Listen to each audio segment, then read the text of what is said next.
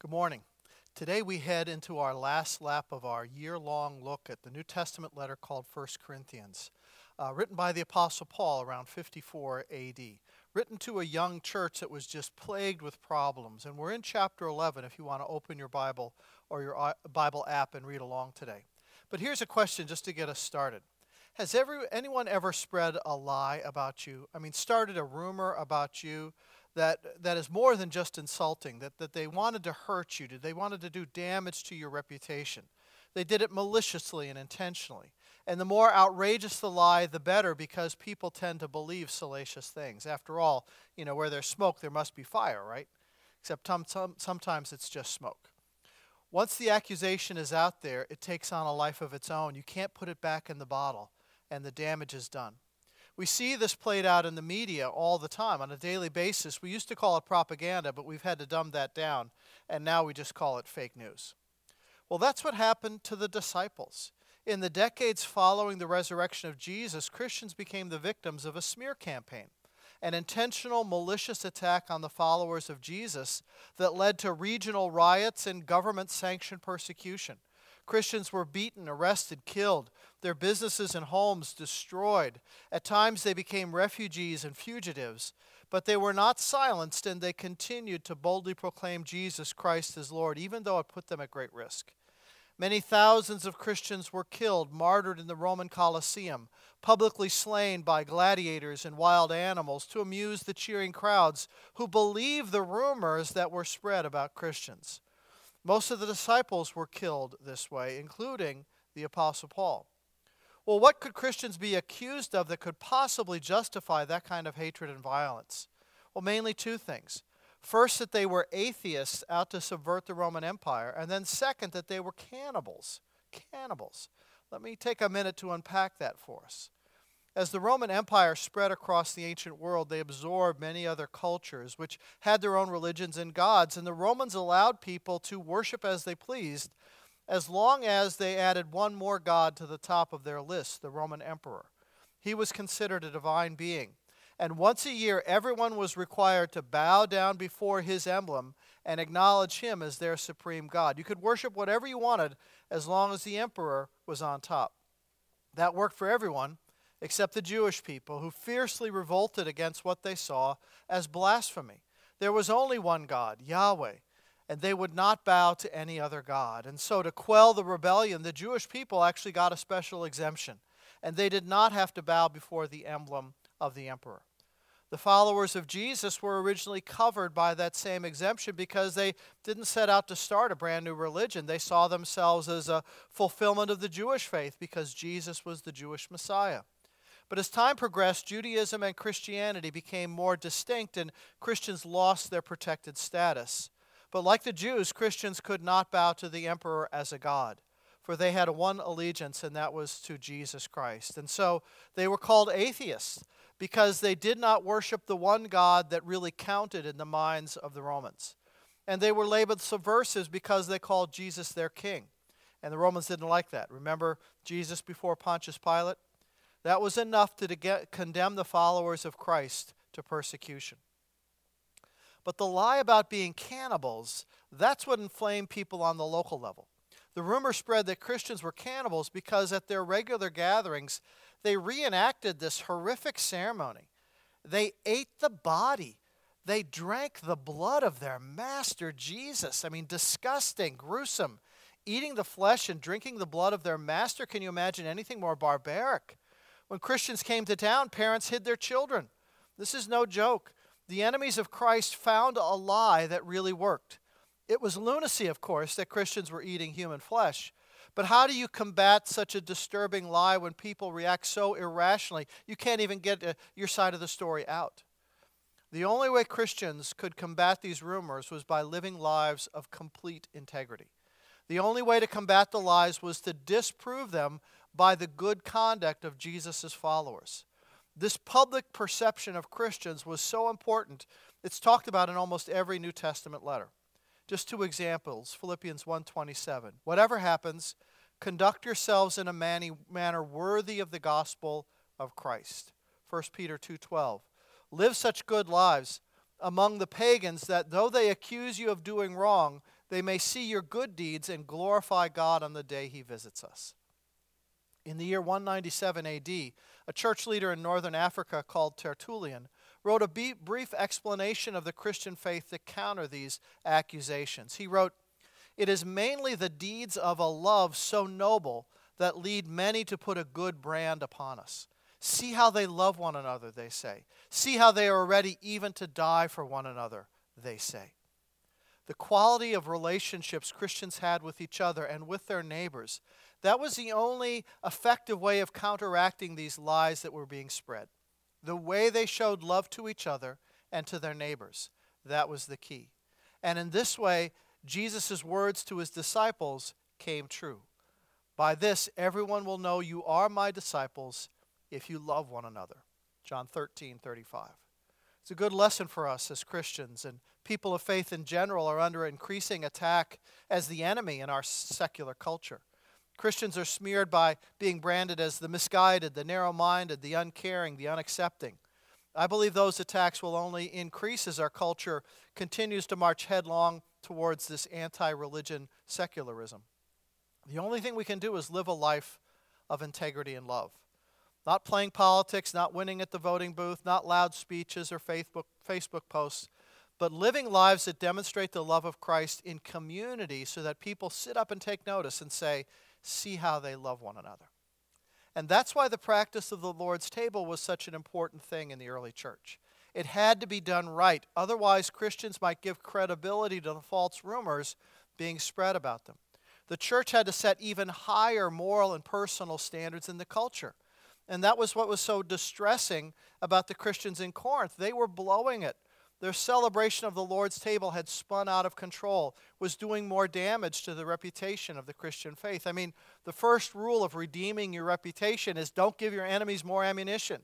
You know, don't give them a stick to hit you with. So let's hear some tough words from the apostle Paul in 1 Corinthians chapter 11 he says this In the following directives, I have no praise for you, for your meetings do more harm than good.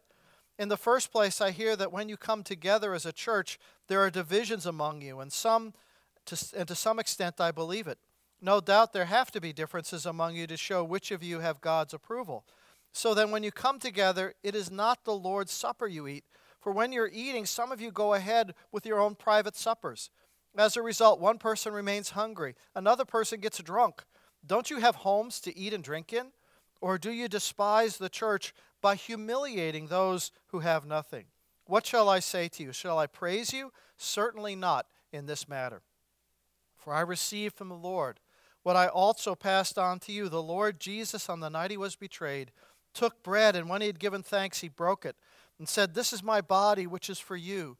Do this in remembrance of me. And in the same way, after supper, he took the cup, saying, This cup is the new covenant in my blood. Do this whenever you drink it, in remembrance of me. For whenever you eat this bread and drink this cup, you proclaim the Lord's death until he comes again. Amen. Think with me for a moment about what original first century Christian worship was like. We're given few precise details, but in the book of Acts and throughout the New Testament, a couple of things come into focus. First of all, we have to remember that there were two main elements of Jewish worship in Jesus' day there was the temple, and then there was the synagogue. And they were very different. The temple was in Jerusalem. There was only one temple, and the worship practices of the temple were clearly prescribed in the Old Testament. Temple worship was clergy centered. The priests ran the show, and nobody questioned their power until Jesus came along. They wore special robes and vestments to distinguish themselves as the people who were in power. The people had to go through the priests if they wanted to get to God. Ritual was essential. Lots of formality, long lists of rules guided their worship. The sacrifice of animals was center stage. They had paid musicians and a paid choir. And the people were kept at a distance because they weren't holy enough to approach the altar. The priests held all the cards. On the other hand, the synagogue was local. People couldn't travel to Jerusalem every Sabbath. That was a once in a lifetime experience. The neighborhood synagogue was where people worshiped. The synagogue was run by ordinary people, anyone could participate. And there was a sense of shared power. People just wore their normal clothes. There was no distinction between the leaders and the people in the way they dressed. It was informal, come as you are. People knew each other, they had relationships and friendships. Synagogue literally means a place of gathering together. And so there was a sense of community, and a synagogue was an important part of that community. The central piece of their worship was the reading and the teaching of the Word of God. Remember, that's how Jesus actually got his start in the Gospel of Mark, chapter 1, verse 21. He just stood up in the synagogue to read that day's scripture passage. They would pray, they would sing, maybe accompanied by, you know, some drums or a person on a flute, and then they would give financially to help support those in need. It's very clear that in their weekly gatherings, the first Christians combined the practices of the Jewish synagogue with their experience of Jesus. Synagogue fellowship was the basis for the pattern of the early church singing, teaching of the words of Jesus and the apostles, giving and praying. But they added something. They celebrated this meal called the Lord's Supper weekly when they came together. The Lord's Supper was integrated into something larger called the agape meal or the love feast. Their practice was to come together on Sunday mornings, crowded into someone's home. And then they'd have their time of worship and singing and prayer and scripture study. Maybe, maybe 40, 50 people, you know, a house church. Often fasting, going without food in the morning, and then in the afternoon they'd come together again for a community meal. A shared meal where everyone in that house fellowship. They, they wanted to imitate what Jesus did with the disciples on the night that we call Maundy Thursday. Jesus went with his disciples to do what every Jewish person did was to celebrate the Passover. The Passover is a significant ritual meal for Jews because it recalls God's deliverance as the Hebrews left slavery in Egypt. You can read that in Exodus chapter 12. God, working through Moses, sent a series of plagues on Egypt because of Pharaoh's hard heart, and the final plague was one of death. God instructed the Hebrews to sprinkle the blood of a spotless lamb on a doorpost of their home, a sacrificial lamb that symbolically takes the, the death of God's judgment. And then the angel of death passed over those houses of the Hebrews. Because of this terrible judgment, Pharaoh relented and let them go. But God instructed them to get ready and go fast because God knew Pharaoh was going to change his mind. There was no time for them to bake normal bread that needed time to rise, and so unleavened bread, matzah, cooked fast and became the symbol of this deliverance. And so Passover is a celebration, a remembrance, a dramatic experience to recall God's action. Jesus took the symbolism of that meal to visibly educate his disciples about his own death. As the meal progressed, Jesus took the matzah bread and he said, Now, this is my body. He said, My body will be sacrificed for you, not a lamb. It's my body that will be broken for your deliverance. Through the course of the Passover meal, there are four cups of wine served the cup of sanctification, the cup of plagues, which is not drunk, the cup of redemption, and then the final cup of thanksgiving or blessing that is served in anticipation of the coming Messiah. And Jesus took that fourth cup and said, I am the coming Messiah. I am that Redeemer. This is now my cup. This is my blood. And the disciples' mouths just dropped open because Jesus connected the greatest miracle of their Jewish history with himself the one who was sitting right across the table. Jesus connected his body and blood with the events of the cross and resurrection that they would witness in the next few days. 1 Corinthians 11:24 Paul quotes Jesus commanding them to do this as a remembrance and a proclamation of the gospel, Christ's death for you and me. That's the clearest, simplest, and most obvious meaning of the Lord's Supper. It is a memorial meal, a remembrance. Jesus said, Do this remembering me. This is where Protestant Christians differ most from Roman Catholics in our understanding of communion. We stress that we have a table, not an altar. An altar is a place for sacrifices to be made, but no more sacrifices needed. Christ is the perfect sacrifice. He's the Lamb of God. He is our Passover lamb, and his sacrifice was once for all. We don't have to keep re sacrificing the Savior. Once and done. And so an altar is not necessary. We don't have an altar in our church. Sometimes Christians confuse their language, but it's an important distinction. No, we're called to be living sacrifices, like it says in Hebrews 13. Through Jesus, therefore, let us continually offer to God a sacrifice of praise, the fruit of lips that confess his name. And do not forget to do good and share with others, for with such practices God is pleased. There's no need to re sacrifice Christ. It's finished, Jesus said from the cross. And the Roman Catholic view is that they literally re sacrifice Jesus every time they celebrate the sacrament. A divine miracle takes place every time. The bread and the wine are magically transformed into his very body and blood.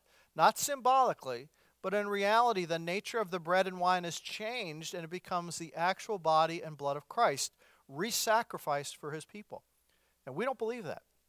We don't believe in a miraculous transformation of the elements. We don't worship the elements. The bread and cup are not the focus, they stay bread and wine as they were before, but they are a means of bringing us into the powerful presence of the Lord. Christ is really present in our celebration of his table through the Holy Spirit, but not in the bread and not the cup itself.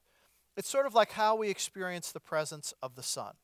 We experience the sun through light. We don't touch the sun, the sun itself is not in the room, but light comes in, the real presence of the sun. And so we believe the Lord's Supper is a table of fellowship with Christ, spiritual nourishment as we present ourselves to Him. As far as we can tell, the agape meal, this love feast of the early church, was a, just a common meal around tables. People would eat together and linger with no sense of hurry, and sort of like the original church potluck. And as the bread and the wine were taken, the Lord's presence would be recalled. It was relatively simple, without much ritual. No gold or silver goblets, no little trays, no little plastic cups. The problem in Corinth was that cliques developed. The tables were getting divided between the rich and the poor, slaves and the free, and people were looking around to see who brought the best food. You know, I brought the fried chicken, and they brought the three bean salad again. Slaves couldn't bring much. The love feast was probably the best meal they had all week. The rich were eating their food first and then let others just kind of fend for themselves. Barriers were up. They were not acting like the body of Christ, they were not acting in love towards each other. The other problem they faced was that the Christian faith had expanded to include many non Jews with different traditions, and there was a clash of cultures.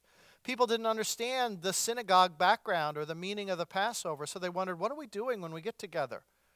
The background came, their background came from the special meals served in the pagan temples to the Greek and Roman gods. Often these meals turned just into drunken orgies. And this was commonplace in the social life of Corinth, as we've talked about before.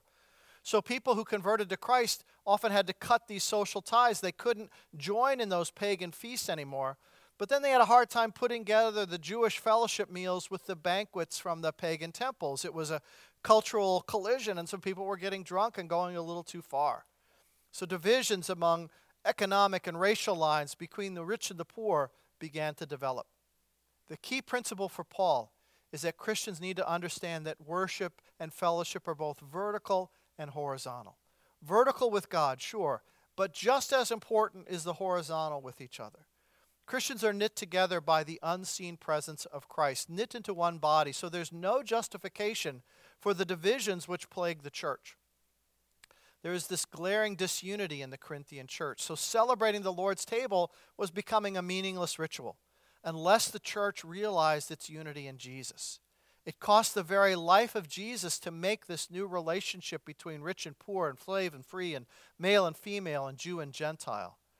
This love, this unity is to be the hallmark of the body of Christ. And so this is so serious. Paul even says later in the chapter that the Corinthians are actually experiencing a judgment from God, illness, even death, because they've let it get so bad. Now, that's not a description of what will happen always, but it is true for their particular situation. In celebrating the sacrament, we are a lot like the Corinthians. They never saw Jesus in earthly form, they never sat at his table, never heard him speak. Like us, Christ is present by the Holy Spirit, and we are united with him in his death and resurrection. We share in his body and blood as a response of faith. There's no magic or efficacy in the elements. The sacrament, sacrament signifies to Christians what the Passover meal signified to Jews God's deliverance. The Lord's Supper connects people in the present with God's actions for salvation. And so our challenge is to recapture the original spirit of the sacrament. Are you willing to love the people seated around you in that way? Are you willing to do what's necessary to become part of true Christian community? Then you need to step out of the shadows. You need to join the church, become a member, show your commitment to his body. And if you are a church member, you need to act that way with your participation, your giving, and your caring for the people in this church community. You need to connect with people more than just through small talk, maybe through small groups or through ministry opportunities. That's the only way we will be a community so devoted to Christ and to each other that when outsiders talk about us, they say, Look, see how they love each other. Amen. Let's pray. Lord, as we come to the table this morning, we just ask that you'd help us to be honest with ourselves about our level of commitment to community and to actually being the body of Christ and living out what this table represents your body and blood shed for us, Lord. Help us to truly commit to you, Lord, through committing to this body and to being brothers and sisters to each other, living lives of integrity and caring and love, and doing that with our neighbors as well. We ask for that in Jesus' name. Amen.